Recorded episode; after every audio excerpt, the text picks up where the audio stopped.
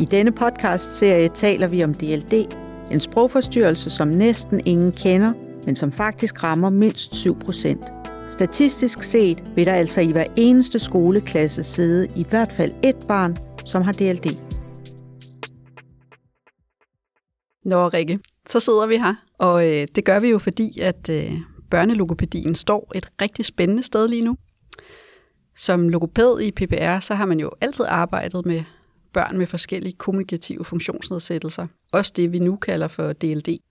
Det, der er nyt, og som på mange måder er mega fedt, det er, at øh, resten af verden har fået øjnene op for, at der er noget, der hedder DLD. Jeg er helt enig. Som forsker på det her felt, DLD, sprogforstyrrelser, så er det sådan noget, som jeg har brændt for i gennem mange år. Det er noget, som logopæder i, i et vist omfang har syntes var spændende, men nu er jeg også begyndt at få henvendelser fra forældre til børn og unge, som måske har DLD. Jeg er begyndt at få mange flere henvendelser fra lærere og læsevejledere og fra kommunale aktører og ja, alle mulige, som pludselig griber fat i mig og siger, kan du ikke sige noget om det der nye, det der DLD? Og, og det er jo derfor, vi også har tænkt, at vi kunne sidde her og snakke om det på den her måde, øh, fordi det, det er en måde at nå ud til mange. Og så, så kan man sige, at, at noget af det, som også er rigtig vigtigt, det er det her med det der nye DLD. Jo, både og jo, fordi på den ene side, ja, det er nyt, vi kalder det DLD, men DLD er jo velkendt, i hvert fald for logopæder. Vi har bare talt om det som noget andet end som DLD gennem meget lang tid. Da jeg lavede min, min Ph.D. og tog min forskeruddannelse, så kaldte man DLD for SLI, eller Specific Language Impairment, eller specifikke sprogforstyrrelser på dansk. Og da jeg ledte efter børn, som kunne være med i min i mine første undersøgelser og henvendte mig til PPR, så sagde man, nej, men, men sådan nogle børn har vi ikke rigtigt. Fordi det her med de specifikke sprogforstyrrelser gjorde, at man tænkte, Nå, men så skal der kun være noget med sproget. Så må der ikke være noget med opmærksomheden, eller, eller barnet må ikke også være lidt klumpedumpet. Så, så den her betegnelse gjorde, at, at vi kom til at se børnegruppen for snævert så øh, har vi også haft det her med sprogforsinkelse, og det tror jeg egentlig er noget, som, som mange godt kan lide at kalde det stadigvæk. Problemet med at gøre det er bare, at vi taler ikke kun om en forsinkelse. Øh, når man har DLD, så har man svært ved at læresprog. Man har en indlæringsvanskelighed, og det gør faktisk, at man er anderledes. Som ja, man kan være forsinket på nogle områder, men man kan altså også være afvigende sprogligt, så man, man gør nogle andre ting, end, end andre børn gør. Så DLD synes jeg er en, en lovende betegnelse, men det er jo noget af det, som, som man kan også prøve at snakke om, når man har lyttet til det her.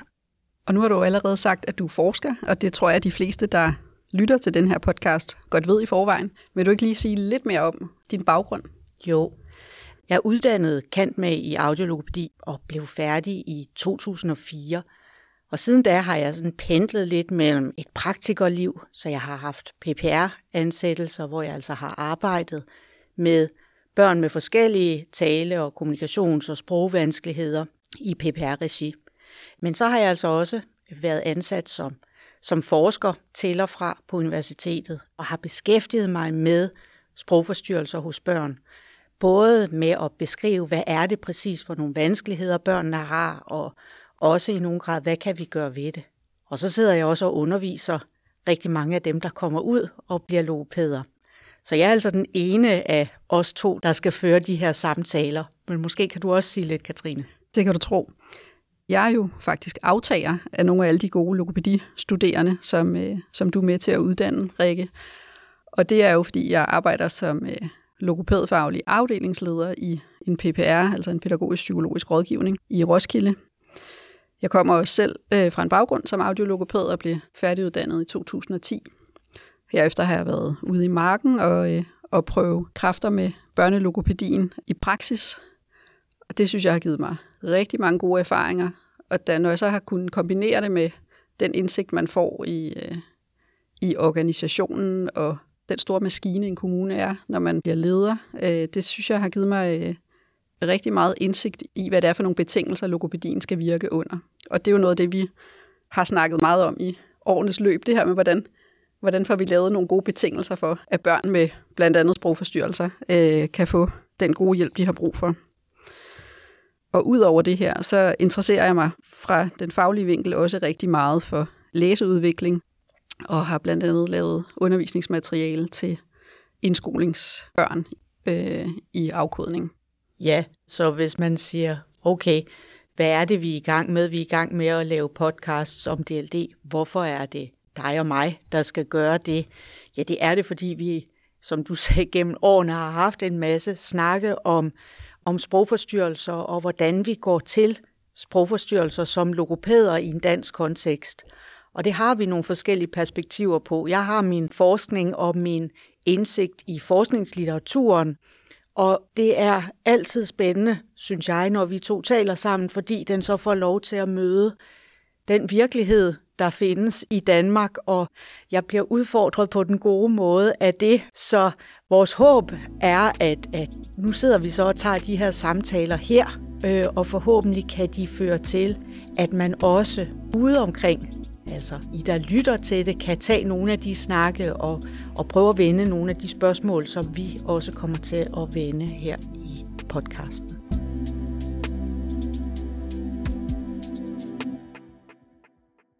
Måske skal vi lige træde et skridt tilbage og tale om, hvorfor det overhovedet er, at vi skal interessere os for børn med DLD. Med mine øjne er det jo virkelig en gruppe, der er værd at interessere sig for. Også i en samfundsmæssig sammenhæng. For øh, vi taler jo om ret mange børn, faktisk 7 procent af en årgang. Noget af det, som jeg altid øh, prøver at, at understrege, når jeg taler DLD ind i det system, som jeg er en del af som afdelingsleder i PPR, så er det langtidskonsekvenserne i form af faglige vanskeligheder i skolen, herunder især med skriftsprogsudviklingen. Og det er jo noget, der breder sig, fordi skriftsproget er jo den måde, vi lærer rigtig meget på i skolen. Og herudover risiko for dårlig trivsel, og på sigt også risiko for manglende uddannelse, og eventuelt også muligheder for at være selvforsørgende som voksen. Og det er jo ikke bare noget, vi går og, øh, og observerer ude i den praksis, vi nu er i. Det er jo noget, som er veldokumenteret fra internationale undersøgelser, og også i en dansk undersøgelse, hvor man så på, på langtidskonsekvenser af sprogforstyrrelser. Og jeg vil sige, altså min erfaring med samarbejdet med, med skoler øh, er, at det kan godt være svært for dem at have øje for langtidskonsekvenser og fastholde det her langtidsperspektiv på et barns udvikling og læring.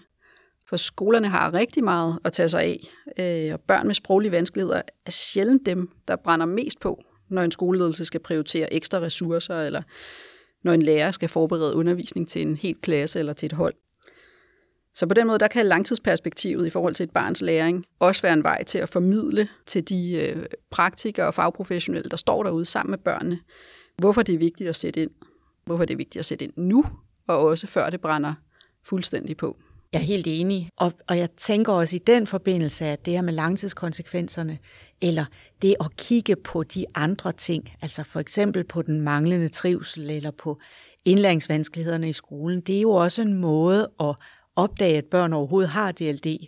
Så for mig at se, så det her med at, at tænke i, kunne der måske ligge nogle vanskeligheder med det talte sprog bag de her ting, som man faktisk opdager øh, som lærer, nemlig at barnet ikke rigtig tager fra på samme måde som andre. Det er noget af det, som er, er rigtig vigtigt, og som jeg virkelig håber, at vi også kan få talt frem i de her podcast. I den forbindelse så kommer jeg til at tænke på, hvor vigtigt det er, at logopæden som faglig sparringspartner kommer på banen tidligt i en proces, øh, fordi de her konsekvenser, som, som kan være meget, meget store i forhold til trivsel og også forskellige øh, udvikling af forskellige sådan, psykiatriske symptomer øh, som en konsekvens af den ensomhed og isolerethed, og sådan, der kan være i, øh, i det at være et barn eller en ung med en sprogforstyrrelse. Hvis, hvis problemudviklingen er nået så langt, så vil der øh, næsten aldrig blive kaldt på en logoped, og det vil også have haft så store konsekvenser for det enkelte barn eller den enkelte unge, at løsningerne og det, der skal løse op for det, er, er meget mere omfattende. Ja, så det er godt, vi snakker sammen. Ja, ja nu, nu griner vi på, øh, altså, det er jo sådan, man kan græde eller grine af det, ikke? Altså, øh, fordi det er jo vidderligt, øh, både det, det er mennesker, det handler om, men det er også økonomisk set nogle rigtig store konsekvenser, det kan have i forhold til de skoletilbud, som nogle af de her børn skal have, hvor vi kunne have været forebyggende langt tidligere og langt mere målrettet.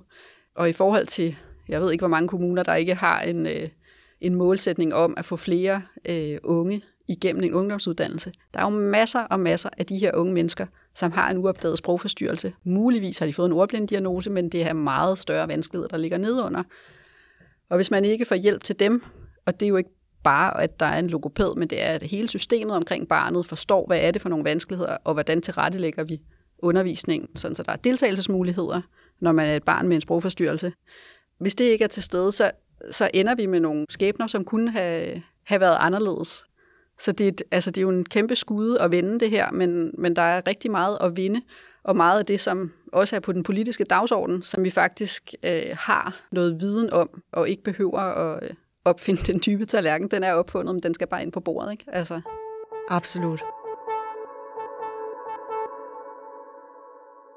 Vores ønske med de her samtaler, og grunden til, at vi sådan optager dem og sender dem ud på den her måde, det er jo, at øh, I ude på landets PPR-kontorer øh, får lyst til at, at drøfte jeres praksis, jeres muligheder, øh, blandt andet ud fra nogle af de refleksionsspørgsmål, som vi, vi vil slutte af med hver gang. Og de her spørgsmål, de kommer også til at ligge skriftligt på hjemmesiden, øh, sammen med lidt om indholdet i hvert afsnit, så I også kan finde dem der. Noget af det, som I allerede nu kan gå i gang med at drøfte ude hos jer, det kan være spørgsmål som øh, bruger I betegnelsen DLD? Hvilke muligheder giver DLD-termen? Har den nogle ulemper, som I skal være opmærksomme på? Hvis I ikke bruger DLD-betegnelsen, hvad gør I så? Hvordan sikrer I i logopædgruppen at være afstemte med hinanden i den faglige sprogbrug, både internt i gruppen og når I taler med forældre, pædagoger, lærere eller andre samarbejdspartnere?